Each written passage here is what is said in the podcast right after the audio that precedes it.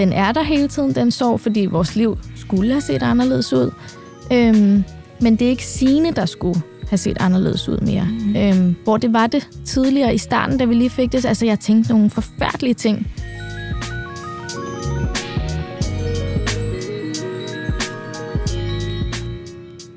Og, og jeg kan huske i starten, kom jeg til meget til at sige, hvor er I seje? Ja. Det var bare sådan, hold nu kæft. Ja. Med at sige, vi er fucking ja. seje. Vi Men... har jo ikke noget valg.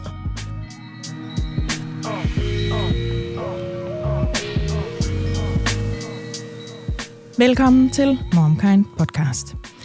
I det her program, der taler vi om at blive forældre til et barn med særlige behov. For Hanna, hun blev mor til lille Sine, som fik konstateret en misdannelse i hjernen, da hun var fire måneder gammel. Det betød en omvæltning i Sines forældres liv, og i det liv, de troede, de skulle have fremadrettet. For hvordan finder man sig pludselig til rette i et liv og en forældrerolle, når man får et barn, der på sin egen måde er helt perfekt, men i klinisk forstand har brug for ekstra opmærksomhed, omsorg, indlæggelser, og hvis fremtid ser så anderledes ud, end man havde troet, den ville. I det her program taler vi om den besked, Hanne og hendes mand fik, om den skam og måske forbudte sorg, der fylder, når man har et dejligt barn foran sig, men en underlig og måske i nogen grad underfortalt sorg indeni. Vi taler om, hvordan livet pludselig skal se ud, når man havde ønsket sig og forventet et, men er nødt til at lave noget andet. Vi taler om skyggebørn og om det system, der skal gribe dem. Og så taler vi om det sikkerhedsnet, der er parforholdet, når det skal gennemstå en krise, imens det skal give kærlighed og omsorg til et barn, der særligt har brug for det. Og det gør vi med et panel bestående af Hanna Søhoff og Rosa Ølgaard. Velkommen til jer to. Tak. Tak. Hanna, du er her jo selvfølgelig, fordi du er mor til lille Sine, som fik konstateret den her misdannelse i hjernen. Ja. Du er også mor til Mille på 4,5. Ja. Signe er nu to år gammel. Og så er du øh, studerende. Du læser til sygeplejerske og snart færdig. Ja. Og det er noget, du lige har fortalt mig, ja, noget, du lige har fortalt mig, at du er glad ja. for. Ja, meget, meget glad for. En morstatus, Hanna? Øh, ja, jeg er jo mor til Mille og Signe. Øhm, og min morstatus er, at jeg er voldsomt træt hele tiden. Ja. Øh, jeg sover ikke, synes jeg.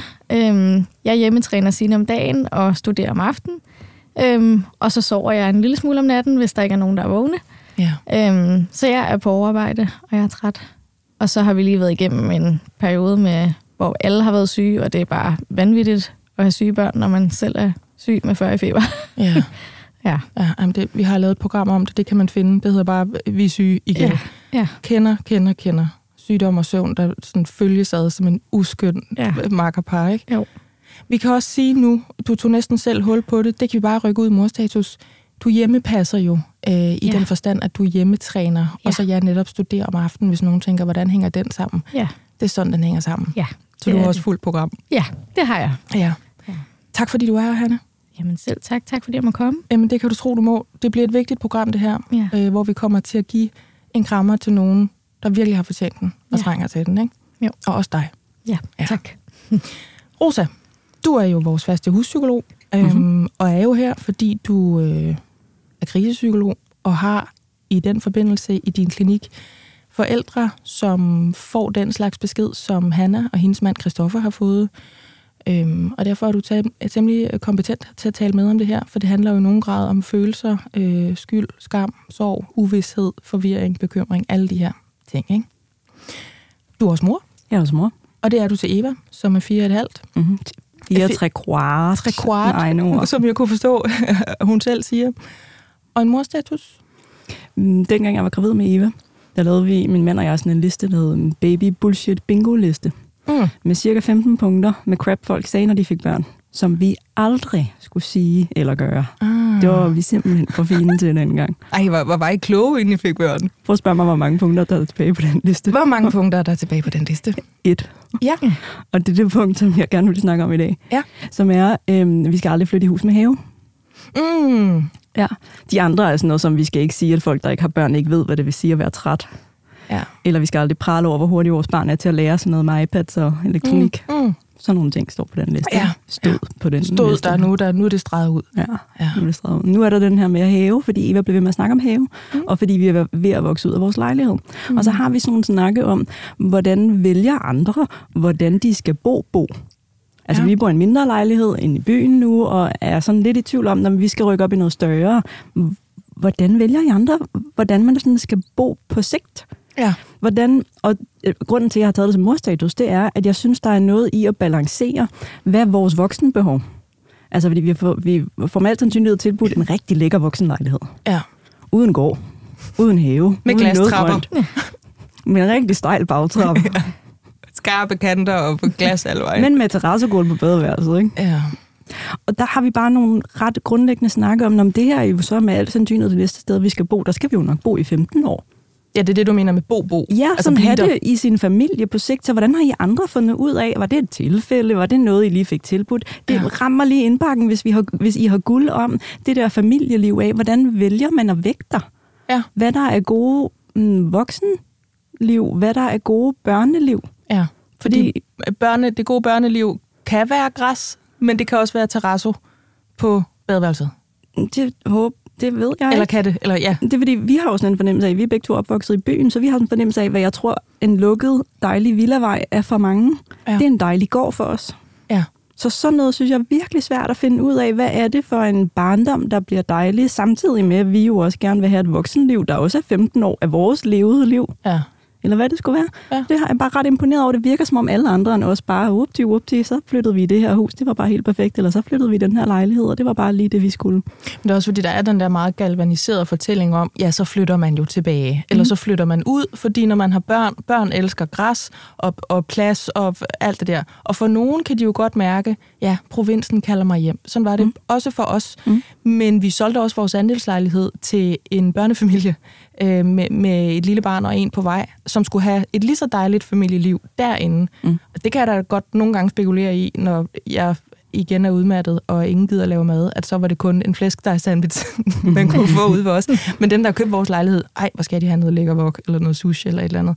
Altså, det, det ser jo ud på mange måder. Jeg er helt med på det der med, hvad er det egentlig, der er vigtigt. Altså, Og det der terrassegulv ville så være at flytte tilbage på mig, ja. hvor jeg er vokset op. ja, det er rigtig ubybarn. Ja. Ja. Jamen, jeg er jo Det- fra, jeg er fra markerne. Jamen det er det, og der, det, synes, det synes jeg bare er spændende med, hvordan vælger vi, hvad vi gerne vil bo i.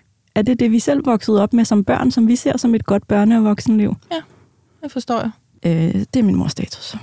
Og så får jeg lyst til lige at lave en lille disclaimer på det her afsnit, fordi i dag skal vi snakke om det at få et barn med udfordringer, og vi skal snakke om misdannelser, øh, og vi skal snakke om udfordringer, der kan opstå, når man har et lille bitte spædt barn. Så hvis du er højgravid eller gravid, eller hvis du sidder med en lille bitte barn i maven eller i, øh, i armene, så, øh, så tænk lige dobbelt over, om det er lige nu, du skal lytte til det her afsnit, for der er noget, der kan være virkelig lidt voldsomt på dig, hvis du har et nervesystem, der er lidt sprødt og åbent for verden. Ja, jamen øh, min morstatus er helt kort, at jeg er blevet til min egen mor. Øhm, det overrasker mig mindre og mindre, men i starten var det sådan, gud, var det min mor, der besatte min krop og sagde noget ud af min mund? Fordi jeg er blevet hende der med sådan, ej, nu kan jeg mærke, at jeg bliver rigtig træt af at smøre madpakker, som ikke nogen gider at spise. Hvad har du egentlig levet af oppe i børnehaven? Og sådan noget, jamen, det gør kun ondt, når jeg rærer dit hår, fordi du rykker dig. Og så den rigtig gode, som er meget aktuel lige nu, det er ikke noget værd at være smart i tøjet med indjørning over det hele, hvis man fryser samtidig. Nu skal jeg tø- altså, det er sådan helt, hvor jeg tænker, jamen det, er det bare noget vores slægtslinje noget, eller er det bare sådan helt universelt mor noget? Fordi det er da muligt, hun bare havde ret. Fordi jeg gentager, hvad hun sagde til mig for 30 år siden. Altså næsten ordret til mit barn. Jeg synes, det er da ikke noget værd at være smart og kold, altså blev der sagt hjemme hos os, og det er mig nu. Øh, som mand, eller i hvert fald mig, bliver nok bare til sin egen mor eller sine egne forældre i en eller anden grad. Øh, jeg, jeg gør i hvert fald. Det, hun havde nok bare ret. Måske er det bare det. Hvorfor smiler du sådan der til mig, Rosa? Det er fordi, jeg kan, har mødt din mor. Ja. Er jeg min mor? Ja. Okay. Jamen, så fik vi... Det, det var psykologen, der sagde det. Ja, og nu min fik mor... vi også snakket om, om, om vores egne møder, så Ja. er vi gang, godt i gang. Ja, præcis. Jamen, øh, hvis du lytter med, mor, det ved jeg jo, du gør, for du hører alt, hvad jeg laver. Du er mig, jeg er dig. Du har også en utrolig sød mor, jo, ikke? Også det. Også lidt irriterende nogle gange, men mest sød. Hun passer faktisk min baby lige nu. Hun er faktisk rigtig sød. Nu skal vi i gang med det her program, Mm. som jeg har glædet mig til at lave, Ja, øhm, og som jeg ved kommer til at gøre en forskel. Tak fordi du er herinde. tak. Også dig, Rosa.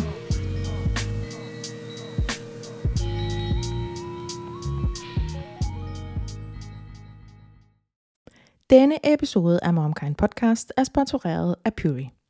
Og jeg har jo tidligere fortalt om, hvordan jeg er blevet glad for deres vitaminer. Men nu har jeg lyst til at dele, at jeg også er blevet glad for deres kollagen. Jeg blander faktisk deres CP1, som er testet ren kollagen, og CP3 Beauty. CP3 indeholder nemlig zink og biotin, der blandt andet bidrager til at vedligeholde normal hud, og jeg oplever faktisk, at jeg både får mindre tør hud og færre revnede fingerspidser, når jeg tager det her.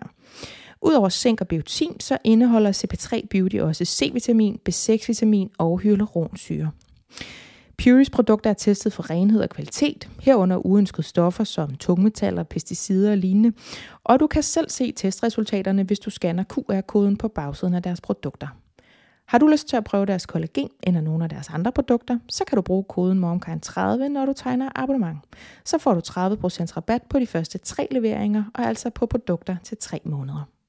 Hanna, Ja. øhm, I får jo konstateret øhm, den her misdannelse i sine hjerne, da hun er fire måneder gammel. Ja.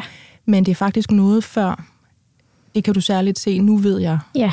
at der begynder at ske noget, eller I lægger mærke til noget, eller at et eller andet ikke er helt, som det Ja. skal være. Ja. Prøv lige at tage os med fra den tidligste start, hvor du synes, her, der, der kan vi begynde at sige noget. Ja, men øh, når vi ser tilbage nu, så er det jo faktisk allerede fra lige efter fødslen, øhm, at man kunne se det. Hun kom ud og var helt grå og havde små prikker over det hele, øhm, som vi nu ved er tegn på, at der er en infektion i kroppen. Øhm, men øh, der blev, der var, altså, jordmor var bekymret, men fødselslægen, der kom ind, var slet ikke bekymret. Øhm, og den greb vi jo bare og sagde, yes, der er ikke noget her, så vi skal bare hjem til storesøster. Ja. Øhm, og så levede vi jo egentlig i det, og havde bare fået den nemmeste baby, der sov hele tiden, og altså, hun skulle vækkes til alle måltider. Jeg måtte ringe og spørge sundhedsplejersken, sådan, altså, hun tre dage, og hun altså sovet. Jeg, jeg vågnede ikke af min alarm i nat, og hun sovet otte timer øhm, uden en amning. Må hun godt det? Ja, det skal du bare nyde. Mm. Øhm, Ja. Nyd det at være sammen med store søster og bare falde til i det, det her nye liv som fire ja. i familien. Øhm, Det er bare positivt. Ja, det var det, og hun var bare nem jo. Ja. Og altså, vi turde jo ikke at begynde, altså, jeg, var, jeg har altid været sådan en kæmpe Google-monster. Øhm, både i min graviditet, og hvis der er noget med, med børn eller noget, så går jeg i gang med Google. Det er Men- helt, helt når hestenettet. Ja, ja, lige præcis. Min mave, det var også, øh, den, den lå er også op i søgefældet. Ja. ja. Ja. Øhm, men efter Sines fødsel, det kan jeg sådan tænke tilbage på nu, der googlede jeg ikke noget, jeg undersøgte ikke noget. Og jeg tror egentlig måske, når jeg ser tilbage, at det har været, fordi jeg ikke rigtig turer. Øhm, mm. Man vil ikke have, at der er noget galt med ens barn. Så jeg hørte jo bare, at de sagde, der er ikke noget sundhedsplejerske og læger. Ja. Øhm, og hun kom jo igennem alle sundhedsplejerske besøg. Øh, selvom hendes hovedomfang det var lidt mindre end, øh, end gennemsnittet, der var ikke rigtig sådan, jamen, skulle vi være bekymrede for det? Nej, det skulle vi ikke, det kommer. Mm. Øhm, og så da hun er de her to måneder, der bryder jeg fuldstændig sammen over for min mand, øhm, og begynder at, at hulke, øhm, og sige, jeg tror ikke, hun kan lide mig, og hun kigger aldrig på mig, og jeg har bare ikke det med hende, som jeg havde med Mille. Øhm, den der sådan tosomhed, hvor man bare sidder og kigger hinanden i øjnene, og første smil og sådan noget, det havde heller ikke været der endnu. Øhm, og så kort efter det, så begynder hendes øjne sådan at, at rykke ind og ud. Øhm, og det nævner jeg for sundhedsplejersken til et rutinebesøg. Øhm, og sådan, Nå, der var nok ikke noget. Og så lige pludselig, så kan jeg bare se på hende, at hendes ansigt ændrer sig bare sådan, øhm, I, kan, I kan godt få øjenkontakt med hende, ikke også? Og så sådan, øh, jo, det, det kan vi da.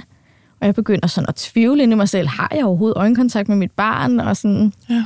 Nå, men øh, altså, jeg vil nok lige ringe til lægen, fordi det der med øjnene, og, og jeg synes ikke, jeg kan slet ikke få øjenkontakt med hende.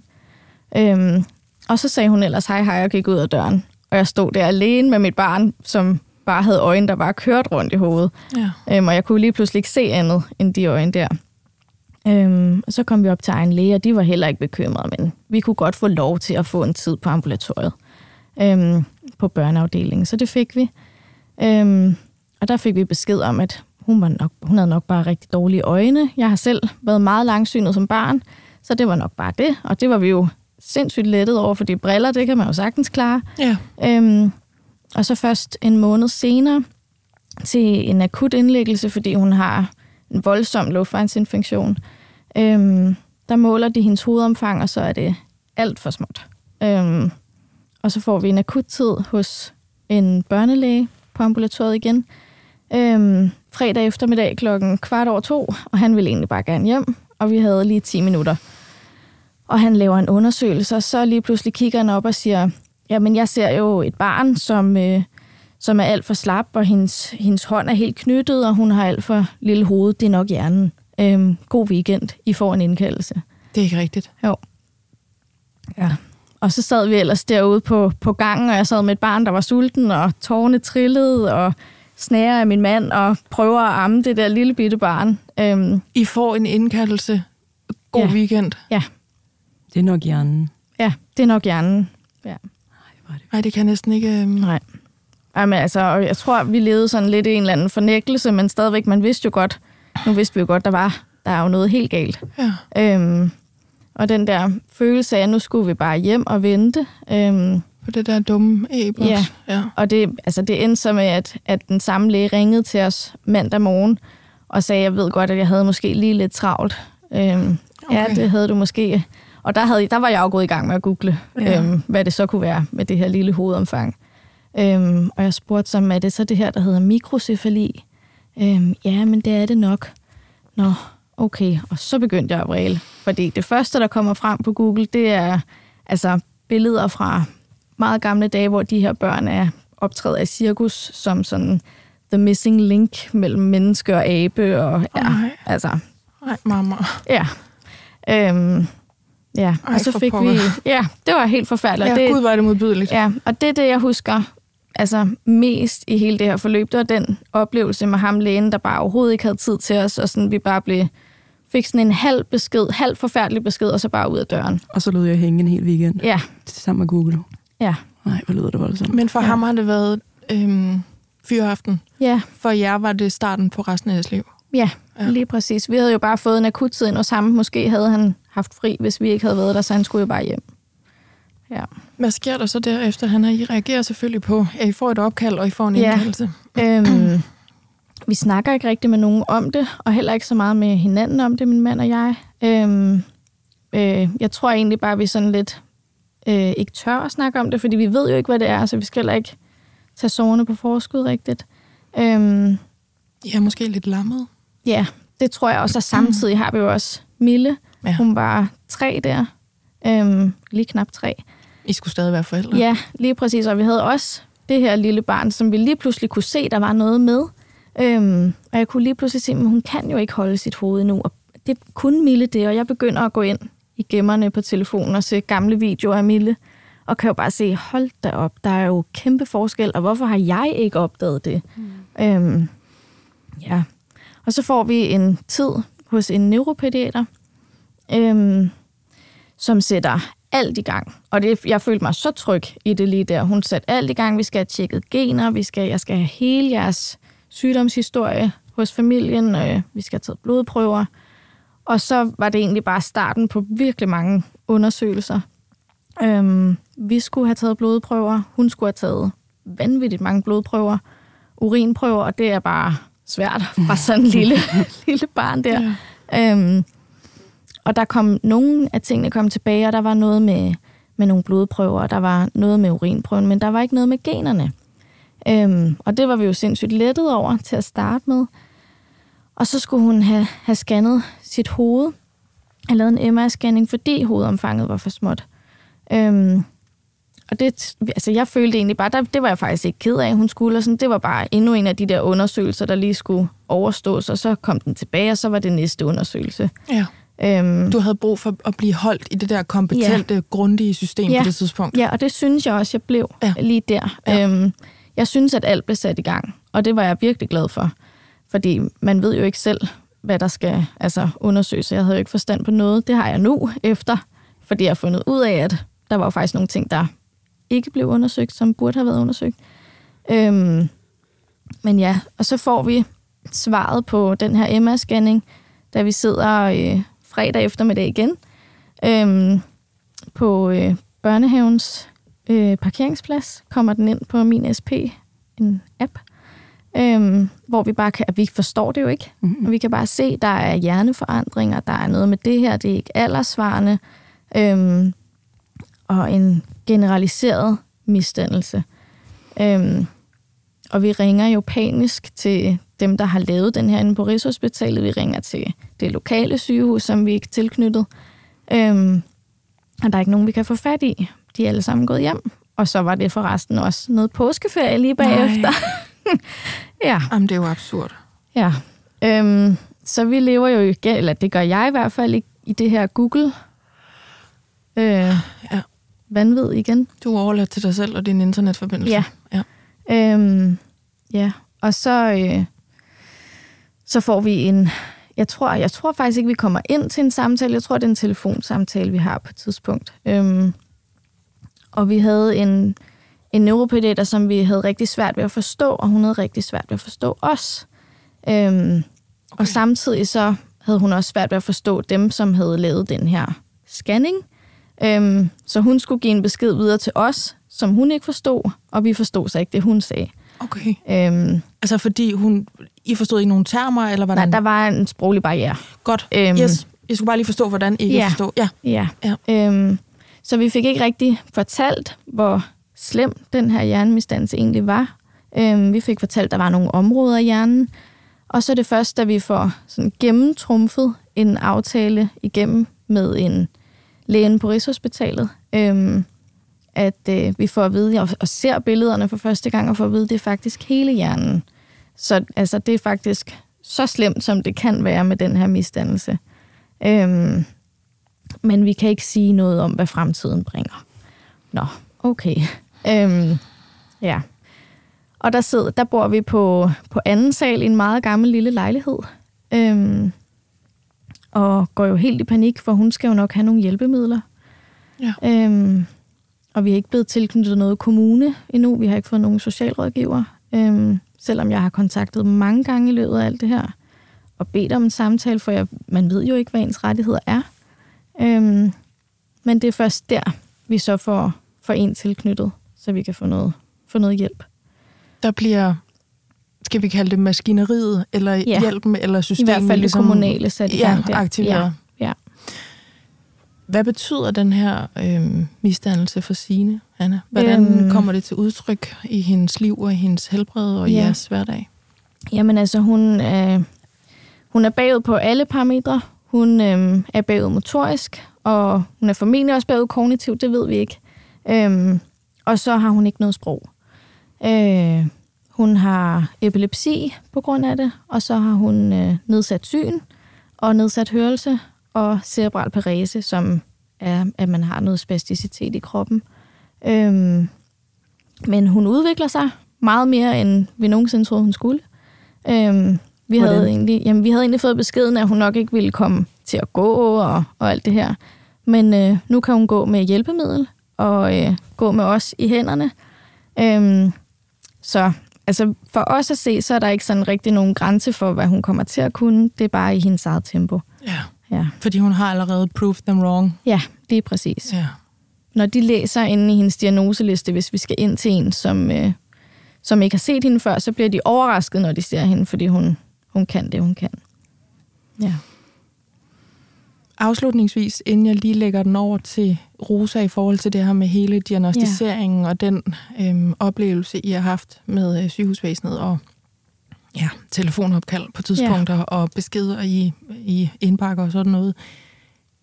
Det var en virus, måske, eller det tror man? Det er det. Ja. Øhm, det ved man nu. Da hun var halvandet år, der øh, fandt min mand og jeg en artikel, som beskrev øh, sammenhæng mellem misdannelsen og så CMV-virus. Øhm, og der tog vi fat i hendes læge og sagde, skal det her ikke, øh, hvorfor er det her ikke blevet tjekket? Nå ja, det burde man nok have gjort. Nå, det burde man nok have gjort. Øhm, og den kom så tilbage positiv. Man kiggede på, øh, på den hele blodprøve, der blev taget fra lige efter fødslen. Øhm, og den var så positiv for CMV. Og øh, når vi går ind selv og læser om det, så kan vi også se, at, at det, at hun var grå og havde de her prikker, det er sådan nogle af de øverste symptomer på CMV. Øhm, så der burde man jo have sat det i gang, så hun kunne have fået noget behandling også. Øhm.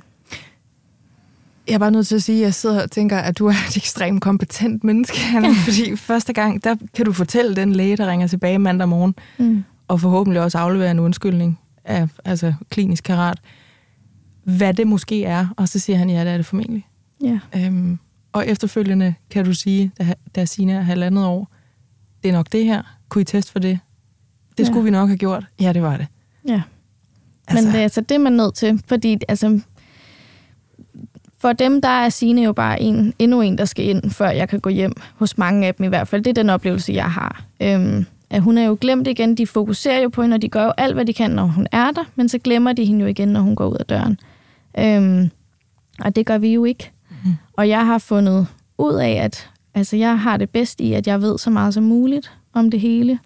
At jeg kan spørge, om der skal foretages den og den undersøgelse, fordi så er jeg sikker på, at, at de har tænkt på det. Og det har jeg bare lært, fordi der er så mange ting i det her forløb, som er blevet overset og glemt. Den kompetence og styrke, som jeg tror, man både kan høre ude i headsættene øhm, fra dig, han og som jeg tror, både Rosa og jeg sidder og mærker lige nu, den runder vi jo lidt Mm. senere i programmet. Og øhm, muligvis, hvad sådan noget koster øh, at ja. opøve og blive så galvaniseret i det her, som det lyder, som om du er. Men først så skal vi over til Rosa, Ja. som øh, allerede har skrevet en hel side med noter. Og du får lov til at starte, øh, hvor du selv synes, det er mest relevant, Rosa. Hvad tænker du, når du hører den her historie omkring fødsel? Øh, vil I ikke godt være søde og give os opmærksomhed, diagnostisering, beskeder, indbakker, øh, mulige øh, lægefejl? Jeg tænker, jeg har skrevet ned, at det, jeg, jeg kan genkende fra det, du fortæller fra dem, jeg møder i min klinik, det er den der følelse af, at det, der er hele ens verden, altid vil være en fli af andres. Hmm. Og altid vil være noget, andre kan træde ind og ud af, Ja. og kan vælge til og fra. Og at det er gennemgående for dem, jeg snakker med, at det både gælder det sundhedspersonale, man snakker med, og at det også gælder ens familie Ja. af dem, der ikke er lige ens aller, aller nærmeste familie, eller stepper ekstra op, så vil det altid være noget, man skal bruge krudt og tid på at forklare, Ja. og som giver meget lidt plads til bare at være, og som ikke levner særlig meget plads i sådan det daglige trummerum på den måde, i det, sys- i den, i det perspektiv, til mm, i godseøjne bare at få lov at være mor eller far Ja. men også skulle være behandler, skulle være fortaler, skulle være politiker, skulle have den, de store briller på, skulle have de små briller på. Øhm, og hvor vanvittigt meget arbejde det kræver. Ja. Øh, Indsats. Hvor stor en indsats det kræver. Og hvor udmattende det er. Og det tror jeg er meget svært at forstå. Og det håber jeg er noget af det, man kan forstå lidt bedre Ja. efter det her afsnit. Det lyder rigtigt. For jeg sidder og tænker det samme, at øhm, det må være et tidspunkt i et hvert øhm, forældres liv, hvor man har øhm, mange følelser i kroppen, og er udmattet, og er påvirket og sårbar, men man skal præstere mere. Ja. Øhm, Ja, man har jo de samme bekymringer som alle andre med en, med en nyfødt eller et barn på to år. Ja. Øhm, og alt det her med, hvordan klarer man det, og så skal der en amning op at køre, og der er jo præcis de samme bekymringer, så bliver det bare toppet med, øh, med så meget mere, end Ja. man nogensinde havde forestillet sig, man skulle stå i. Øhm, og man begynder lige pludselig også at øh, have en eller anden jalousi over de tanker, man havde før, bekymringer, man havde før. Altså, hvor ville jeg ønske, at, at jeg kunne brokke mig over, at nu er der et armestop, eller et eller andet. Eller, åh, hun sover ikke om natten, og sådan. Jeg ville, altså, det er den periode, hvor, øh, hvor der var udredning. Der var jeg et rigtig bittert menneske, jeg var rigtig jaloux menneske, og jeg isolerede mig sindssygt meget, fordi jeg, jeg kunne ikke rumme andres bekymringer og tanker, og ja, det kunne jeg slet ikke. det giver så god mening. Ja. Jeg, jeg kan ikke rumme at høre på, at I ikke sover, Nej. eller nedsmeltninger, Nej. fordi vi er Ja. i en helt anden liga. Ja. Ja. Jeg vil give min højre hånd for en Ja, Og være i jeres øh, Ja. sko eller vågne nætter, eller hvad det nu er, Ja. ja. I øh, føler er vigtigt. mm. Ja, det forstår jeg så godt. ja. Og jeg forstår også den der modsathed, jeg kan se i dine øjne omkring, øhm, at det er jo også ægte for andre mennesker. ja. But you don't know. Ja. Jamen, man kan jo kun tage udgangspunkt i det, man selv kommer fra. Og altså, inden jeg fik sine, der var det værste, jeg nogensinde har gået igennem, det var, da min datter ikke ville lammes. Øhm, og skulle have det der op og køre. Jeg kunne se, at kurven gik nedad, og ah, hvad gør vi? Ja. Øhm, det er det værste, jeg nogensinde har prøvet. Og det vil jeg bare altså, ønske, jeg stod i, i stedet for. Ja. Øhm, fordi det var også, det var også en periode. Altså, man, inden det, der har man også kunne sige, at det er bare en periode, og alt slutter, og lige pludselig, så er det noget andet. Øhm, men det er det bare ikke, når det er en, en kronisk lidelse. Du sagde før det her med, vi boede i en lille lejlighed, og så skulle vi jo have alle de her hjælpemidler og panik, mm. og hvad gør vi, og hvordan indretter vi os? Det sagde vi jo også lidt i starten, det her ja. med, livet kommer til at se anderledes ud. Ja. Vi troede, vi skulle en ting, og vi skulle stykke tingene sammen sådan her. Nu er vi nødt til at gøre det på en anden måde, for vi skal rumme det her barn, og vi skal kunne være her med de øh, behov, hun ja. har. Hvordan har I indrettet jer? Hvordan, øh, hvordan ser det ud for jer? Jamen, øh, vi boede op på anden sal i en gammel lejlighed med, med svamp, men meget, meget lav husleje.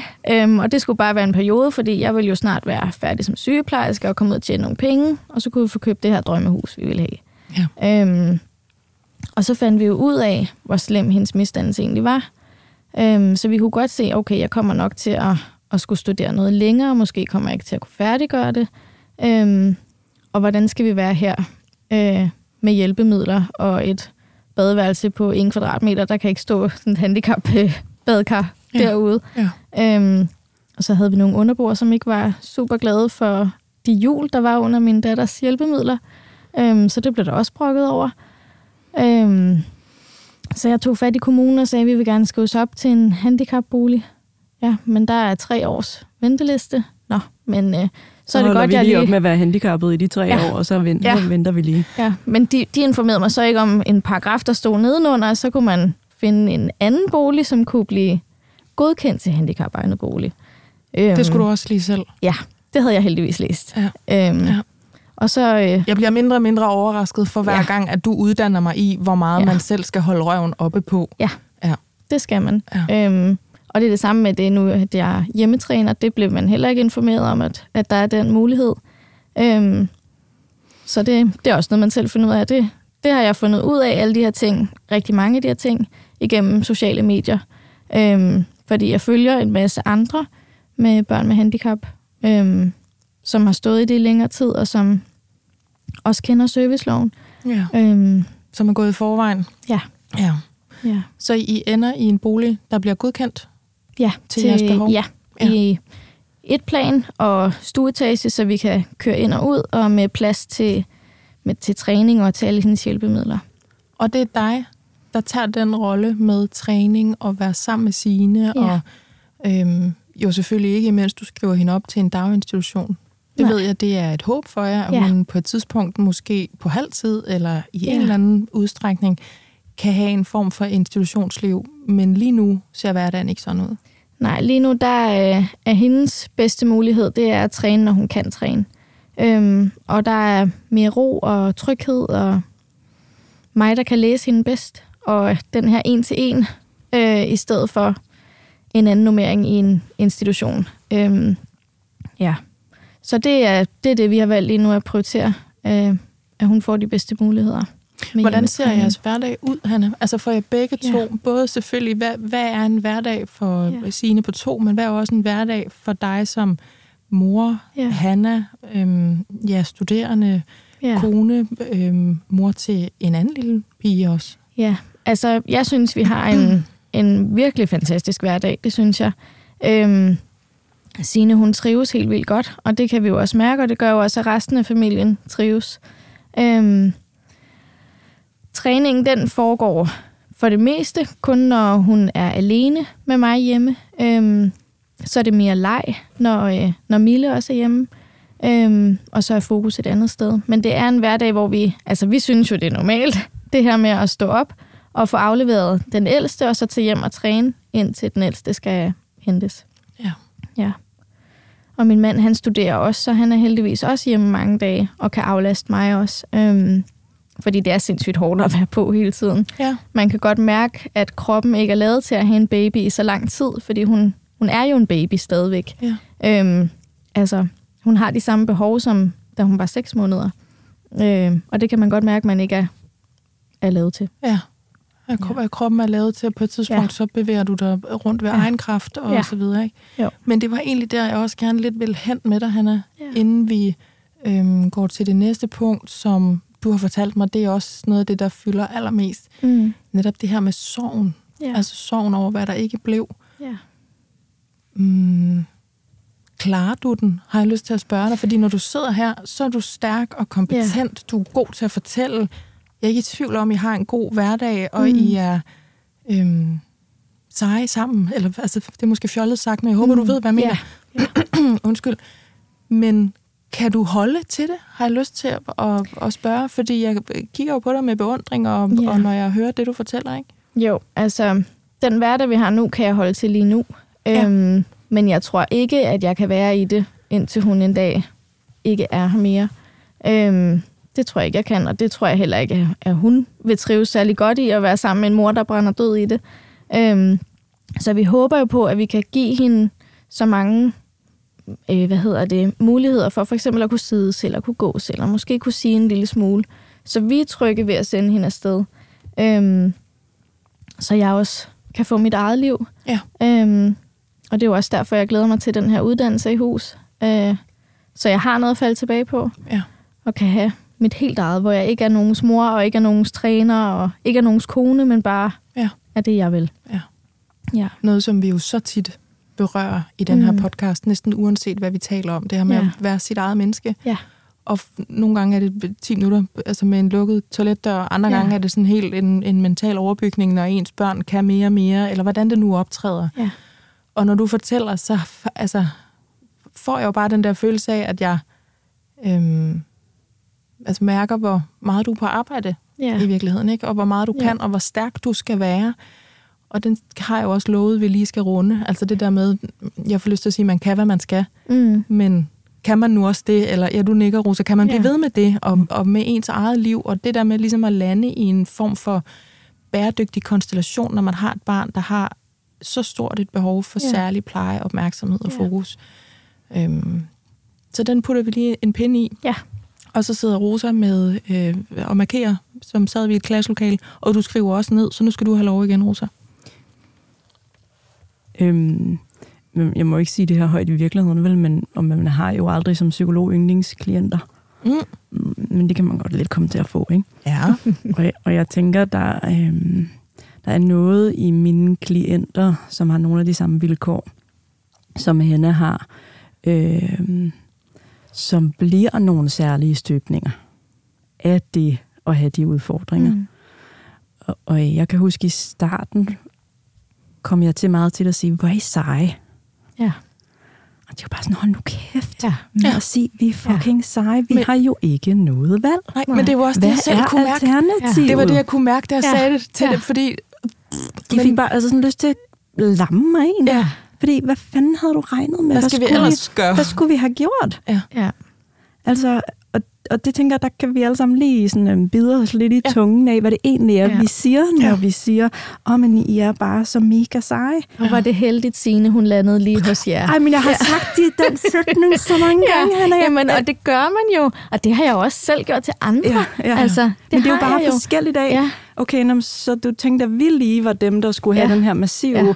belastning, udfordring. Ja som kræver så mega meget af os, ja. som vi selvfølgelig mænd og kvinder os op til, mm. fordi vi skal.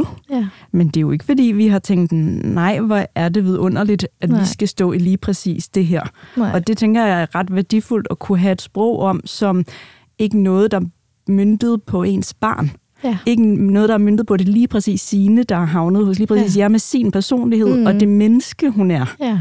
Og det er vi nødt til at øve os på at skille lidt ad fra, ja. hvad det så er for udfordringer, det at have fået sine med mm. hendes udfordringer. Ja. Og de udfordringer, hun har, hvad det så belaster jer med mm. og kræver af jer. Ja. At de to ting, tænker vi skal øve os på at skille lidt ja. ad, så det ikke kommer til at handle om, at det er ikke kærligheden til hende, mm. der er manglende, Nej. når I taler om, hvad det er, der er udfordrende, og hvad Nej. det er, der er hårdt.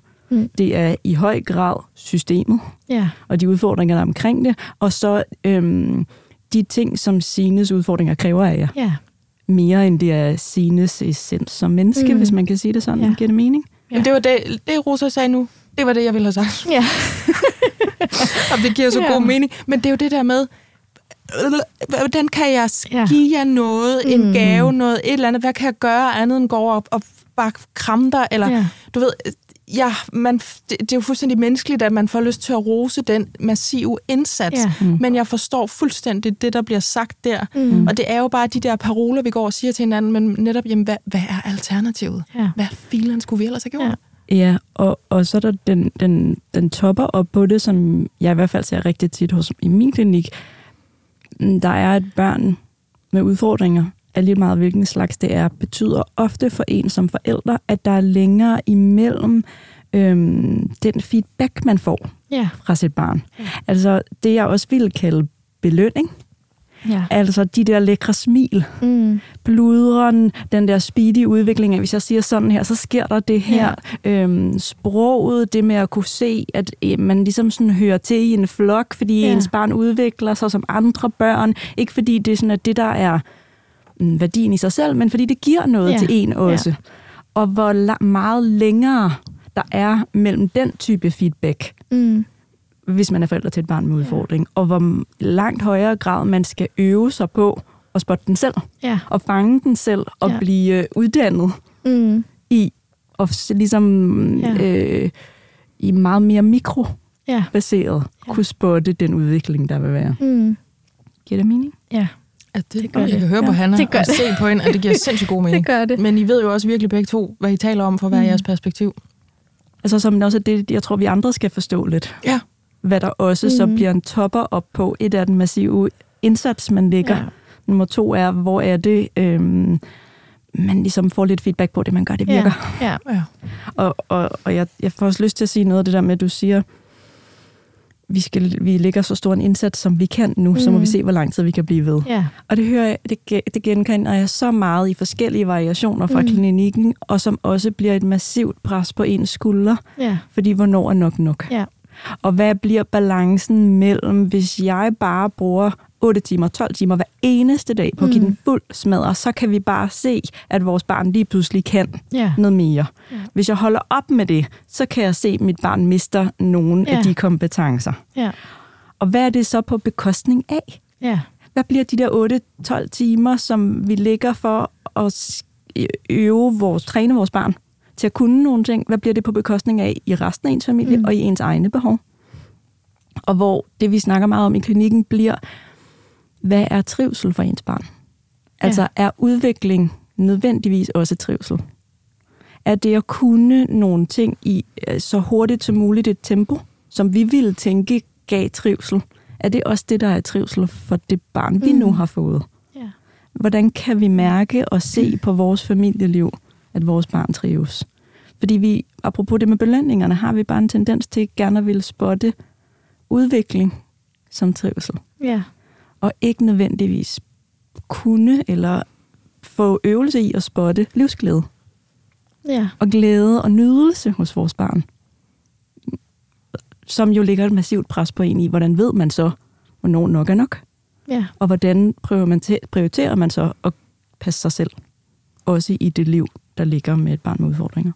Ja, for jeg sidder og så tænker, at alle de superlativer, vi får her, kan man jo også bare føre over på de voksne. Mm. Altså, at de voksne skal også have det godt. Det er jo sådan din ende og udgang, udgangspunkt Ja. normalt i det her Mm. studieruse. Det er jo, øhm, vi taler meget om, hvor meget baby græder, ikke så meget om, hvor meget øh, mor og far græder. Mm. At det også er at sørge for, at man selv har det godt nok, eller godt godt, imens man løfter den her massive opgave. Ja. Ja, og, og når man ikke engang har oplevelsen af, at ens barn bliver holdt mm. af Mm. systemet, så kan I selv derude forestille sig, Ja. hvor lidt forældre til børn, der ikke bliver holdt, bliver Ja. holdt. Ja. Og det er jo derfor, vi har det her program i dag. Ja. Også, ikke? Ja. Jo. Jo.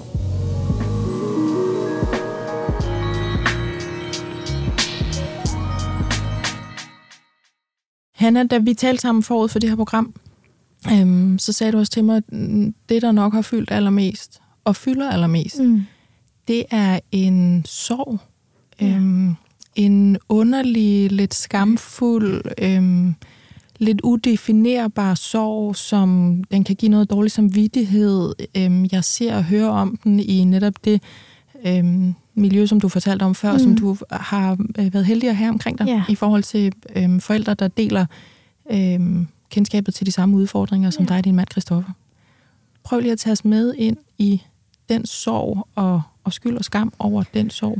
Ja, jamen altså det, når, man, når man bliver gravid, så har man jo en forestilling om, hvad for et barn man har med. Det har man jo ikke engang en forestilling om, man ved det jo bare. Øhm, og man har allerede levet et helt liv med det her barn. Man har jo været til alle fødselsdage, og alting har man jo oplevet. Øhm, og det var også det barn, jeg troede, jeg fødte. Øhm, og så lige pludselig finde ud af, det er slet ikke sådan her, det er. Øhm, hun kommer altså aldrig til at gå i byen med Mille, og hun kommer aldrig til at, at sidde og holde hende i hånden en dag til vores begravelse, og alt sådan nogle, alt sådan nogle ting. Øhm, det bliver ikke hende, Mille kommer til at sidde og snakke med, hvis hendes mor er, er en idiot. Altså, øhm, så de ting bliver bare taget fra en lige pludselig, og det er egentlig også det barn, man havde i maven, der bliver taget fra en. Øhm, men jeg synes, det kan være rigtig svært at sige højt, øhm, og sådan at møde andre, som ikke selv har prøvet det. Øhm, fordi man har jo ikke mistet et barn. Jeg har jo heldigvis ikke begravet et barn. Øhm, men jeg har stadig ikke det barn, som jeg ventede på. Øhm, ja. Så det er egentlig sådan lidt der, den, altså, den sorg ligger, synes jeg. Det kan være rigtig svært at kunne at ture sætte ord på det. Ja. Øhm, fordi man vil heller ikke negligere den kærlighed, jeg har til Sine. Jeg elsker hende ikke mindre, fordi hun har en anden hjerne end alle andre. Øhm, og jeg ville ikke have elsket det barn, jeg troede, jeg havde i maven, mere end jeg elsker Sine. Øh, men man har stadig mistet. Altså, der er stadig, der var jo et barn. Vi troede jo, der var det barn, vi skulle have. Ja. Øhm, men det var så et andet barn, vi fik. Øh, Folk taler så tit om det der. Måske der er nogen, der sidder allerede nu og tænker der også, der er sådan, en, sådan nogle sætninger med, så troede man, at man havde fået en billet til derhen, og så da Ja. man stod ud af flyveren, så var man i Holland. ja. Og så måtte man finde det smukke i træsko og tulipaner og sådan noget. Det Mm. talte vi to også om. Den har du jo også hørt Ja. øh, sikkert et par hundrede gange eller sådan Ja. noget. Ikke? Og at du også siger det der med, måske det er fordi, jeg er bange for, hvis jeg beskriver den sorg, og det der skylden også entrerer, så tager det noget fra det barn, jeg har. Ja. Ja. Men at de to ting, du beskriver det jo så smukt, kan jo samme eksistere. Ja. Og er jo skilt ad, mm. Mm. og så alligevel også lidt koblet sammen på en måde, der må være svært farbar, ja. men Mm. alligevel meget forståeligt, når du beskriver det nu, ikke? Jo. Ja, altså jeg, jeg kan tit, og det kan jeg stadig, altså i starten der fyldte den sorg alt, øhm, og den åd mig jo fuldstændigt. Men nu synes jeg, at den er der hele tiden, den sorg, fordi vores liv skulle have set anderledes ud. Øhm, men det er ikke sine, der skulle have set anderledes ud mere. Mm. Øhm, hvor det var det tidligere i starten, da vi lige fik det. Altså jeg tænkte nogle forfærdelige ting, og sagde nogle forfærdelige ting mm. til min lille baby. Mm. Altså sådan, hvorfor, hvorfor valgte vi også at få dig? Hvorfor ventede vi ikke en cyklus? Eller hvorfor skulle det lige være nu? Øhm, og sådan, ja, altså man, man har tænkt nogle helt forfærdelige ting om hende. Ja. Rosa, du skal lige komme ind her, for du sidder og nikker og smiler på en måde, som Hanna lige og lytterne lige skal høre med ord. Hvad det betyder, når du ser sådan der ud, når Hanna siger, jeg har sagt nogle frygtelige ting, jeg har tænkt nogle frygtelige ting. Ja, som jo slet ikke handler om sine, mm. som Mm. du så fint selv skiller ad i dig, men som handler om tabet af det liv, I troede, I skulle have. Og det liv, som Milles, som I troede, I skulle Ja. have givet Mille. Det er fællesskab, søskende fællesskab, I troede, I skulle have givet Mille. Og den helt anderledes hverdag, I har nu, Mm. som jo ikke har været et aktivt tilvalg. Ja. Selvom at det at få sine er helt vidunderligt, og hun er helt, som hun skal være. Hun er helt vidunderlig i jeres familie. Ja. Og det er alle de her ord, vi nu sidder og putter på dem, som kan være så svært at få formidlet til ens nærmeste, Mm. og som jo kan give sådan et dobbeltsorg Ja. af, altså både at have sorgen til hverdag, og heller ikke helt blive holdt i den, Nej. fordi den er svær for andre at forstå, og den er for svær, og vi har ikke så meget sprog for det. Nej. Og som de der tanker om, det skulle have været anderledes, og virkelig få skilt dem ad inden i sig selv fra, ja, det skulle det jo. Ja. Og det er ikke det samme som at sige, at I ikke ville have valgt sine til. Men det bare er så benhårde vilkår, Ja. I har fået, fordi hun har de udfordringer, hun har. Og man kan ønske belastningerne væk. Mm. Man kan ønske alle de udfordringer, det giver jeres liv væk. Og derfor kan man tænke de tanker, der går på, vi skulle have ventet med cyklus, hvis det havde betydet, at vi ikke havde skulle være så belastet. Ja. Ikke hvis det havde betydet, at det ikke var sine, der skulle mm. være landet hos jer. Det er, i hvert fald- det er sådan, jeg hører det, du Ja. siger.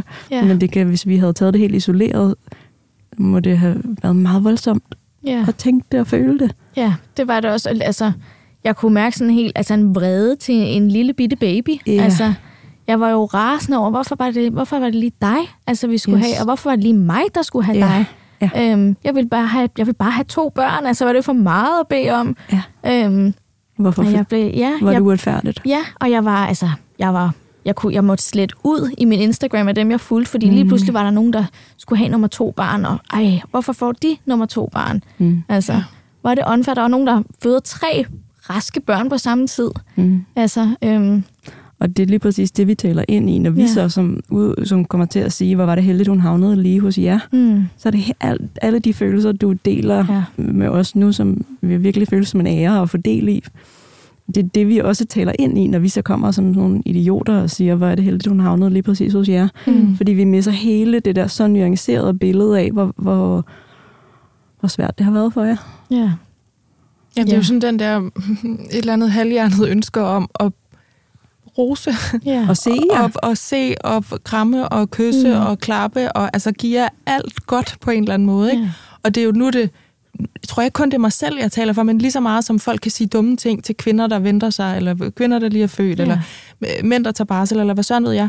Altså det, det må bare være linært mere dumt, På crack. Altså det, der kan blive sagt Mm. mm. til jer, tænker jeg. Ja. Ikke? Fordi folk har i forvejen en berøringsangst om, omkring svære ting, når det gælder vores børn, og noget, der bliver skamfuldt, eller altså, så bliver det sådan helt, du ved, man kan næsten ikke, og organer inde i kroppen bytter plads i ønsket om, at Ja. man vil gerne gøre noget godt, og så måske nogen faktisk ender med slet ikke at sige noget. ja. Fordi det, åh, jeg kan næsten kun komme til at træde øh, Ja. i, i nælderne her. Ikke? Jo. Og så fordi den der dobbelthed af, at man også selv står med en jalousi Ja. over de livsvilkår, andre har. Mm. Mm. Det er jo totalt, altså, hvad, hvad bilder du dig ind og sige sådan der? Det er jo helt gratis for dig ja. at sige sådan. Du klager over, at dit barn er vågnet tre gange i nat. Ja. Hvad er dit mandat til at sige sådan til mig? Ej, Mm. det sagde jeg til dig. Nej, Da vi kom Men ind i sådan har jeg det ikke mere jo. Nej. Sådan har jeg det ikke mere, men det fyldte alt i mig dengang, og Ja. derfor så isolerede jeg mig og sad op på anden sal der og bare altså lukkede Ja. mig fuldstændig Mm, inde. Mm. Øhm, imens vi lige ventede på dig der, Rosa, og vi lige fik en kop te og sådan noget der, der, du ved, bare snakker og dum trafik og snevejr og sådan noget. Men sådan har jeg det jo ikke mere, og de, de, de, de øhm, altså bekymringer og de irritationer, dem har jeg jo også selv plads til nu. Ja. Jeg kan jo også være irriteret over, at mine børn ikke sover nu, hvor det fyldte bare ingenting i den periode. Nej, Øhm, selvfølgelig ikke. nej. Og, og det er jo også noget med, at vi er jo alle sammen nødt til at tale ud fra Ja. de vilkår, vi selv Ja. har. Ja, Mm, Jeg, jeg tror, vi bare skal øve os på at være lidt mere sammen, Mm. frem for at skulle sige alt muligt. Så bare sætte os ved siden af, Mm, og måske spørge, ja. hvordan har I det? mm, Hvordan har I det som voksne? Måske komme med noget mad stok, og stoppe det i fryseren, frem for nødvendigvis at skulle sige alt muligt, fordi vi, der er jo ikke nogen af os, der kan tage de vilkår fra jer. Men jeg skulle lige til at sige, man kan jo ikke sige noget, så det bliver noget andet. Eller Ja. sådan. Så det stod ikke engang på papiret, det her, i forhold til, hvordan mm, holder man, snakker man Mm. mm. på den måde, så fik man også det med. Noget, jeg vil nå, og jeg vidste, det her ville blive et program, hvor vi havde meget Ja. ja. på hjerte, for det er et sindssygt vigtigt program. mm, Det er dig, Christoffer. ja. Altså øhm, dem, der skal få det hele til at hænge sammen. Dem, der skal bære det. Jer, der skal være forbundet, så I kan løfte den her massive opgave. Prøv lige at fortælle, hvordan det har set ud for jer, Hanna. Hvordan har øh, processen været i forhold til jeres måde at takle det på? For jeg ved, den var meget forskellig. Ja. Og at der også har været øh, snart sagt en krise eller flere i forhold til at være under så massivt pres Ja. og takle det forskelligt, og så alligevel skulle finde hinanden, så man kan løfte i flok. Ja, jamen altså, det har været så kritisk, at vi nærmest var gået fra hinanden. Altså, vi havde endda sagt ordene højt, at vi skulle ikke være sammen. Øhm, vi kunne slet ikke møde hinanden i det, vi havde behov for hver især. Jeg havde behov for det her Google-liv, hvor jeg vidste alt og fik spurgt om alt, og tænkte i de værste tanker om, hvor gammel kan hun blive, og hvordan kan det se ud, og hvad kan hun fejle, og alt det her. Og det havde han slet ikke, det kunne han slet ikke være i, og det kunne han slet ikke rumme. Øhm, han havde brug for bare at kigge på sine lige nu, og se, hvad der er lige nu, og så må vi tage det, som det kommer. Øhm, og det, altså, jeg blev, jeg blev fuldstændig provokeret af den der måde, han opførte sig på. Ja. Øhm, Det forstærkede næsten bare ja, det gjorde det. Jeg Ja. følte jo, jeg var jo nødt til nu at forberede mig endnu mere, når vi skulle ind til en konsultation. Fordi han spurgte ikke om tingene. Øhm, og hvordan kunne han bare tage altså, ud og se fodbold med vennerne? Hvordan kunne han bare de her ting øhm, og lægge det fra sig? Det kunne jeg slet ikke. Øh, ja, så altså, jeg, jeg, jeg havde ham faktisk for, at han kunne være så, altså, han kunne være glad. Det havde jeg ham fuldstændig for. Ja. Øhm, og nu, når vi ser tilbage, så kan vi jo snakke om det nu. Øhm, og snakke om, at vi begge to ikke følte os mødt øh, på den måde, vi havde behov for. Øhm, og der kan jeg jo også høre på ham, at han havde jo præcis de samme bekymringer som mig, og det fyldte jo lige så meget i ham. Han kunne bare ikke rumme, rumme det. Øhm, han kunne ikke rumme at sætte ord på det, hvor jeg havde behov for, at der skulle sættes ord på alt. Ja. Øhm, Jeres ventil var meget forskellig. ja, Ja. det var den. Og du har også behov for at sætte ord på noget, noget fremtid på en anden måde, Ja, end han havde. Ja. ja, jeg havde behov for at altså, få i talsat alt det værste, der kunne ske, fordi mm. så var vi lidt forberedt Mm. på det. Mm. Øhm, så kommer det ikke som et chok, hvis, der lige, hvis vi lige pludselig får en forfærdelig besked. Og så Mm. ved vi, hvad vi skal spørge om, hvis vi får den besked også. Øhm, Men det er jo også diabolsk i den forstand, at så har I næsten forstærket ja. det, I hver især har. Ja. Altså jo mere Mm. øh, fodbold og smil for Christoffer, ja. fordi det er nu engang sådan, det ser ud for mig, Mm. for jeg kan ikke være i det. Jeg kan Mm. ikke gøre det til min, Ja. til min tænkte virkelighed, Ja. eller min levede virkelighed. Jo mere har du så følt, jamen så må jeg jo sætte mig, altså så Ja. må jeg jo google, så må jeg jo skrive, Mm. spørge, booke, alt det der, ikke? Ja. Det kan jeg jo så godt se, den der, øhm, det er sådan Ja. til modsatrettet der, ikke? Jo, og så blev vi ikke rigtig, altså vi blev overhovedet ikke grebet. Da vi fik, øh, da vi fik Sines diagnoser og svar på scanning og alt det her gik i gang, der øh, skulle der rigtigt være tilknyttet en krisepsykolog på afdelingen, som ville blive, altså, som ville blive kontaktet. Men hun ringede først til os otte måneder efter og sagde, jeg har lige fået at vide, at, at jeg skal snakke med jer, men jeg kan jo se det otte måneder siden. Og vi så, ja, det er nok ikke en krisepsykolog, vi skal have fat i, men vi vil gerne snakke med nogen. Ja. Øhm, Nu er det bare en psykolog måske. Ja, og det kunne vi heller ikke blive mødt i i, i de kommunale, fordi vi opfyldte ikke kriterierne øhm, for at få en henvisning, og ja, Nå, og det havde vi, vi havde simpelthen ikke økonomi til at skulle ud og betale for det selv. Øhm, vi var så så heldige at finde en fond, som øh, kunne give parterapi til os, øhm, og det har vi brugt rigtig meget. ja. Og lige pludselig kunne sidde og snakke sammen om det, øhm, og få sat nogle ord på. Jeg, altså, jeg troede jo bare, at han var en kold skid, der var altså, så ligeglad. Ja, Og det var han jo, det er han jo overhovedet ikke. Øhm, så det var faktisk fuldstændig afgørende for jer, Ja. at selvom der var noget andet, der også var vigtigt og fyldte Ja. alting, så er vi simpelthen nødt til at huske jer, fordi ellers så, Ja. jeg plejer nogle gange at kalde det Rom. Du ved, Ja. hvis Rom falder, mm, så falder alt jo. ja, Så til trods for alt det andet, der var så presserende og massivt vigtigt og fyldt og tog Ja. fokus, så skulle I huske det der også. Ja. Fordi ellers så, så kunne det faktisk godt blive værre. Ja. Eller, altså forstår du? ja. Ja. Ja, og alle de bekymringer også, det blev også lagt lidt over på, jamen, altså, jeg er så vred og ked af det, og det kan jeg ikke gøre noget ved, men jeg kan gå fra ham. Altså, Ja. så kan det være, at det løser noget, og det kan være, at det gør noget. Øhm, og altså, jeg er så taknemmelig for, at vi ikke nåede til den beslutning, fordi vi, altså, jeg kan ikke undvære ham i det her overhovedet. Øhm, det kan jeg ikke. Så det er jeg, det er jeg lykkelig for, at vi nåede at blive grebet, øhm, og vi nåede at finde hinanden igen. Har I fundet sådan en fælles, et fælles lingo for måden at være i det nu, eller har I i hvert fald en ny forståelse for, hvordan det ser ud for jer hver især? Eller er I sådan nogenlunde aligned i forhold til, hvordan I taler om det, eller hvor, hvor meget øhm, sådan, hvad kalder man det, energi, eller sådan, I, I giver det hver især? Ja, altså jeg synes, vi forstår hinanden mere i det. Jeg forstår mere, når han, hvis vi snakker om noget, og så altså, uden, at, uden at sætte et punktum eller tage en vejrtrækning, så slår han over i et andet emne. Øhm, det forstår jeg det, fordi nu kan du ikke rumme mere, så nu snakker vi om noget andet. Ja. Øhm, og han møder mig mere i, hvis jeg, altså jeg, jeg siger til ham, øhm, nu har jeg brug for at snakke om noget, jeg har brug for, at du hører nu. Øhm, og det kan godt være, at det gør dig ked af det, men jeg er nødt til at snakke om det, fordi ellers så kører mit hoved derud af. Ja. Øhm, så forstår han også, at nu skal vi snakke om det her. Øhm, så jeg synes, vi har fundet hinanden mere.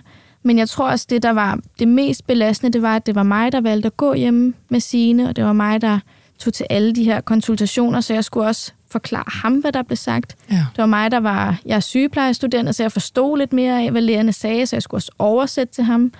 Øhm, ja. Du har haft så mange roller, Anna. ja, det havde jeg. Ja. Og der synes jeg, altså der sad vi også sammen med den parterapeut hos den fond her, hvor at hun så sagde, nu synes jeg, Hanna, at du skal vælge nogle overskrifter, som du giver til Christoffer. Så kan det være, at det, altså, hun var tilknyttet flere, flere sygehuse sine, så er det det ene sygehus, som Christoffer tager. Så tager han al dialog der.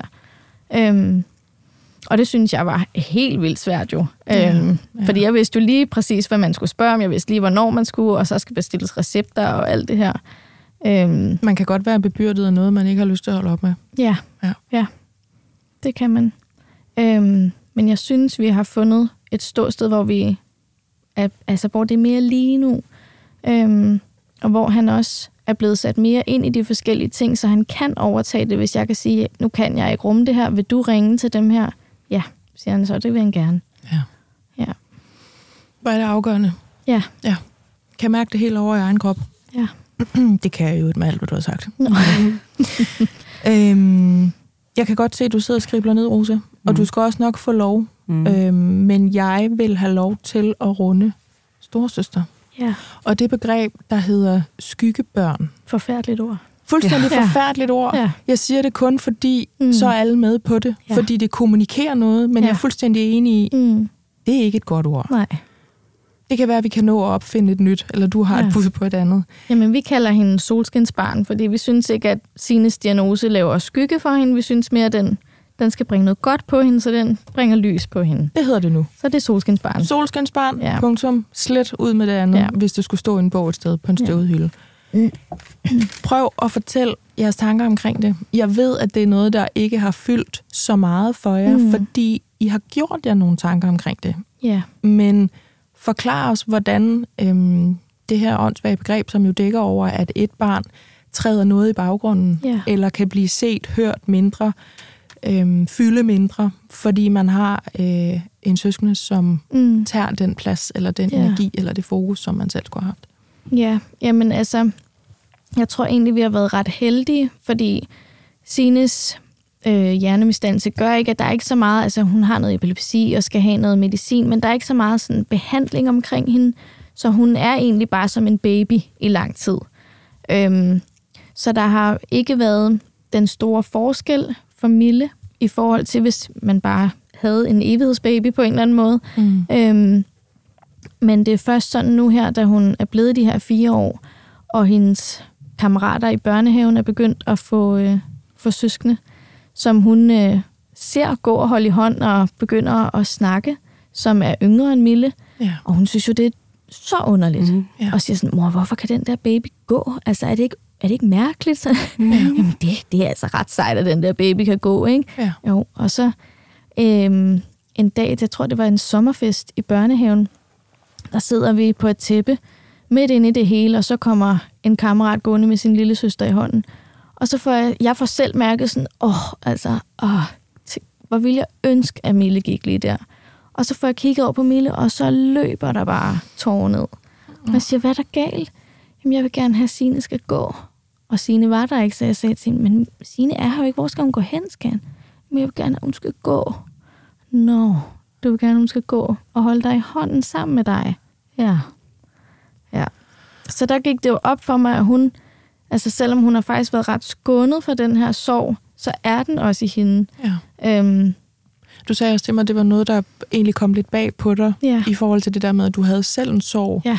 men du faktisk også kunne detektere en af slagsen hos Ja. din store pige. Ja, jeg kan jo se min sorg i hende, Ja. og det synes jeg næsten er endnu værre, end at mærke den selv. Fordi jeg, altså, jeg ved ikke, hvordan jeg skal hjælpe hende. Jeg kan jo ikke hjælpe hende. Øhm, det kan jeg, jeg kan jo ikke få, få en lille søster til at gå lige pludselig. Nej. Øhm, jeg kan ikke give hende det, hun mangler. Øhm, men jeg synes, at vi, det øver vi os også på, at være rigtig gode til at, at sætte ord på det. Man må gerne synes, Signe, hun er dum. Altså, jeg vil ønske, Signe ikke var her, og hun er bare dum, og hun skal bare gå væk. Det kan jeg godt forstå, du har det sådan. Øhm, og jeg synes også, det er dumt. Ja, Øhm, det er Ja. dumt. det synes jeg. Ja, det forstår jeg det Ja. der. Ja. Øhm, så hun har ikke været skyggebarn i den forstand, at hun, at hun er blevet glemt, eller sådan har stået i baggrunden, og det kun er, er Signe, vi har kigget på. Øhm, men hun er jo gået glip af rigtig meget, hun ikke vidste, hun skulle have haft. Øhm, Og som hun i stigende grad nu måske bliver mere og mere Ja. klar over. ja, Ja. det gør hun. Og nu hun er også begyndt at sige, at jeg ønsker mig en lillebror, fordi Mhm. en lillebror kan gå. Yeah. Det kan en lille søster ikke. Øhm, ja, Sådan en fireårig hjerne der. Ja. ja. ja. Rosa, ny side, nye skriblerier. Vi lukker os ind i, hvad du tænker. Jeg tænker noget af det, man også får som solskinsbarn, og noget af det, du mener. Som jeg ser i alle de familier, jeg arbejder med, det er sådan en dyb taknemmelighed Mm. for det barn. Også for det andet barn, men også sådan et helt andet blik på et bad, Mm. eller at kunne gå i hånd i hånd sammen, kunne gå ud og få en kop kakao. Og det lyder, jeg håber ikke, det lyder så forsimplende, som jeg er bange for, det lyder, men et blik for noget af det, der er livet. Ja. Hvor så er det fucking lige meget, man sover om natten. Mm. I det helt, helt store billede. Ikke at det behøver at være det for andre, der har børn, men hvad det egentlig er, der giver noget i kontakten Ja. og i livets betydning. Så man får en anden fornemmelse af, og kan mærke på en anden måde, når man har børn med udfordringer, mm. Hvor det kræver noget andet. Ja. Mm. Så havde jeg også nogle ting, jeg ville sige i forhold til det med parforholdet. Jamen, og i det forhold må- til det at få hjælp. Det må du også godt. Og jeg synes også, det kan være, den kan du tage, og så laver vi sådan en lille krusedulle, hvor vi lukker os selv øhm, blidt og mildt ud af det her gode program. Ikke? Ja. Ja. Ja. Altså fordi det, jeg ser, der batter allermest hos de familier, jeg møder, det er at gå i nogle gruppeforløb med nogle forældre, som har noget, der minder om en selv. Mm. Som godt kan findes på de sociale medier, men der er en del fonde, en del patientforeninger, der arrangerer det, øhm, som bare giver så meget samhørighed, tilhør, spejl, som er virkelig noget af det, man længes efter, og som, altså der skal ikke så meget til, at nogen, i hvert fald mange af dem, jeg møder, virkelig får noget ud af det i en, på en anden måde end det, den ensomhed, vi også har snakket om. Og så til det der arbejdsfællesskab, som parforholdet mm. Også kan blive som sådan et barnet AS Ja. fornemmelse, sådan et driftsfællesskab, Ja. i hvad det, hvad, hvad, det, hvad det hurtigt kan gå hen og være på bekostning af sådan et følelsesmæssigt fællesskab, Mm. i at have brug for nogen på ens hold, der forstår en indefra, så man ikke skal forklare så meget overfor.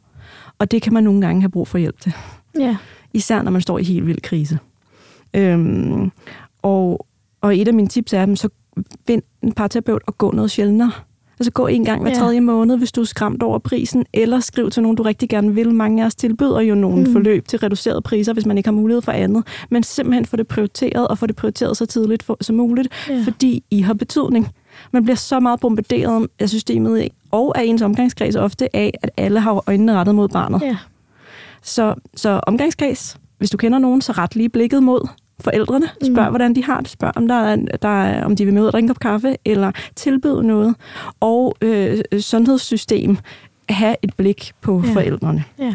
Og så har jeg skrevet alt muligt i detaljer om, hvor man kan få hjælp. Ja. Øhm, som går på, at man kan altså godt få hjælp hos sin egen læge til en lægehenvisning, Ja. hvis man er pårørende til et alvorligt sygt menneske. Altså den hedder øh, alvorligt invaliderende sygdom. At være pårørende til en med alvorligt invaliderende sygdom. Det vil jeg jo stort set altid kalde det, vi snakker om nu. Mm.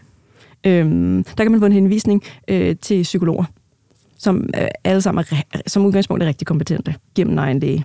Man kan også gå igennem patientforeninger, der har forløb, fonde, der har forløb. Alt det her orker man jo ofte ikke, så derfor starter jeg altid med egen læge, gå til egen læge, bed om en henvisning. Ja. Man kan ofte få, øh, få gratis forløb i fonde, i patientforeninger, hvis man har en indboforsikring, eller hvis man har en sundhedsforsikring ja. så, gæt, så dækker de stort set altid krisepsykologer og forløb. Op til 12 samtaler, nogle gange det dobbelte. Det ved de færreste af os. Ja. Øhm, de færreste af os aner også, at hvis vi skriver under på en kontrakt, hvor vi er her lykkelige for at få et nyt arbejde, så hos ret mange private virksomheder følger der altså en sundhedsforsikring, som dækker helt gratis samtaler hos en psykolog, Ja. som man kan bruge rigtig mange forskellige steder.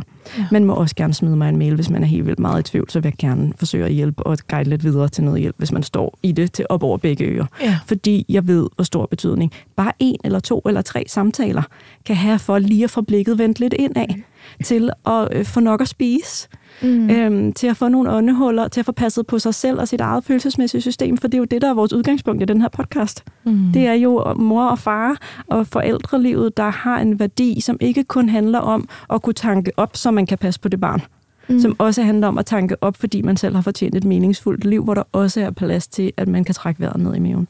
Og det er jo virkelig noget af det, den her hjælp, det skal give. Ja. Mm. Hanne, Ja. Har du noget, du kunne have lyst til at sige til enten øhm, nogen, der sidder og spejler dig, måske ikke 100%, men så måske 99 eller 19 eller 69, et eller andet. Nogen, der i en eller anden udstrækning kan genkende det, du siger, fordi de selv spiller den rolle, du og din mand gør. Ja. Til pårørende, til et system, til nogen, der lytter til den her podcast, fordi de hører alt med omkind, og er blevet lige så berørte, som vi er nu her i studiet. Hvad har du lyst til, ligesom skal være udgangspunkten på det her program? Øhm, jamen, jeg tror, det, der har været det sådan vigtigste for mig, det har været det her med, at jeg fandt nogen, jeg kunne spejle mig i. Ja. Øhm, fordi jeg følte mig så alene. Øhm, og jeg følte ikke, at jeg kunne ikke, jeg kunne ikke snakke med nogen andre om det. Der var ikke nogen andre, der havde et barn med handicap. Øhm, og min, min mor, hun er rigtig god, øhm, og vil så gerne hjælpe, men hun kan ikke sige noget, der hjælper. Øhm, og jeg havde heller ikke lyst til dem, jeg så valgte at tage fat i. Der blev det sådan noget medlidenhed. Sådan noget. Jeg havde ikke lyst til at få medlidenhed. Øhm, det havde jeg ikke. Det synes jeg næsten er det værste. Sådan, åh, åh, hvor er det synd for jer. Åh, ah, nej, det er det ikke. Men du skal bare lytte til mig nu og høre, hvad jeg siger. Ja. Øhm, og der fandt jeg jo en masse virkelig fantastiske profiler på Instagram, som også deler ud omkring deres børn og deres hverdag med hjemmetræning. Og selvom vores børn jo overhovedet ikke kan sammenlignes og slet ikke har de samme diagnoser, så kan man bare genkende så mange af følelserne i det her moderskab. Ja. Øhm, og der har vi fundet hinanden på en virkelig fantastisk måde. Der er altid nogen, man kan spørge, der er altid nogen, man kan skrive til. Og hvis man lægger et eller andet ud sådan med, åh, oh, hvor er jeg ked af det i dag, og nu føler jeg sådan her, så er der måske fem, der siger, eps, der var jeg i går. Øhm, Hvor er det og jeg fint ser dig. Ja, og vigtigt og Ja. rigtigt. Og, ja. ja. Og så har jeg været til to virkelig fantastiske arrangementer for øh, forældre til børn med handicap og syndromer og diagnoser. Øhm, og det var så vildt at komme ind. Jeg kendte ikke nogen, og der var ikke nogen, der kendte hinanden. Øhm, at komme ind i sådan en kæmpe lokale, hvor der bare sad 100 mennesker, som bare forstod, og bare lige så snart man sagde noget, så kunne man bare se, jeg behøver ikke forklare det, de forstår, hvad jeg siger. Ja. Øhm, og lige pludselig ikke føle sig alene. Ja. Øhm, så det er mit allerbedste råd, det er at række ud og være opsøgende. Øhm, og ja, som du også siger, Rosa, med, at man ikke kun skal kigge på barnet. Fordi det, grund, den eneste grund til, at vi kom til en parterapeut, det var fordi, at den her fond også tilbød noget træning til sine. Øhm, så var parterapien faktisk bare en sidegevinst, som vi valgte at sige ja til. Og jeg vil ønske, at vi havde sat ind noget før øh, med mit og min mands parforhold. Fordi det blev også en kæmpe belastning, og det gjorde det faktisk endnu sværere at være i, og endnu sværere at rumme sine også. Øhm, at man følte aldrig, man havde fri, fordi man var på arbejde med sine, og så var man også på arbejde med Ja. parforholdet. Ja. Øhm, Det Ja. giver så god mening. så ræk ud og, og ture, ture og snakke om den her sorg, og om, at man synes, at det er dybt uretfærdigt, og man måske lige det øjeblik, det sekund, hader sit barn. Øhm, at det er okay at, at sige. Hmm, Hanna, jeg er simpelthen så glad for, at du har lyst til at være med i dag. Oh, tusind tak. Jeg håber sådan, at det, du lige sagde nu, i forhold til spejl og række ud og sådan noget, at der er nogen, der sidder og har den følelse. Hvis bare et menneske, men gerne flere, Ja. sidder og har det sådan nu, så har, så har vi gjort noget godt nu. Ja. Og du har gjort noget godt, ikke? Og jeg kan også sige helt konkret, når man lytter til det her, øhm, så har vi jo øh, som regel lavet et lille post inde på MomKinds Instagram-side, hvor der også er et billede af os tre. Og der er vi tagget. Så der kan man finde dig Ja. og få adgang til det her ret nødvendige øhm, for humøret og nervesystemet, og, og spejling og genkendelsen, og at nogen ved, hvad man føler, uden at man skal sige en hel masse. ja. Det kan man få adgang til, måske, hvis man finder dig der på Instagram. Ikke? Ja, ellers så er det i hvert fald en åbning til mange andre profiler også, mm-hmm. som, øh, som jeg følger. Ja, Øhm, præcis. ja. Tusind, tusind, tusind tak, fordi du var med, Hanne. Også til dig, Rosa. Altså Hanna Søhoff og vores faste huspsykolog, Rosa Ølgaard. Tusind tak, fordi I øh, lavede det her program sammen med mig. Selv tak. Det her, det var MomKind Podcast.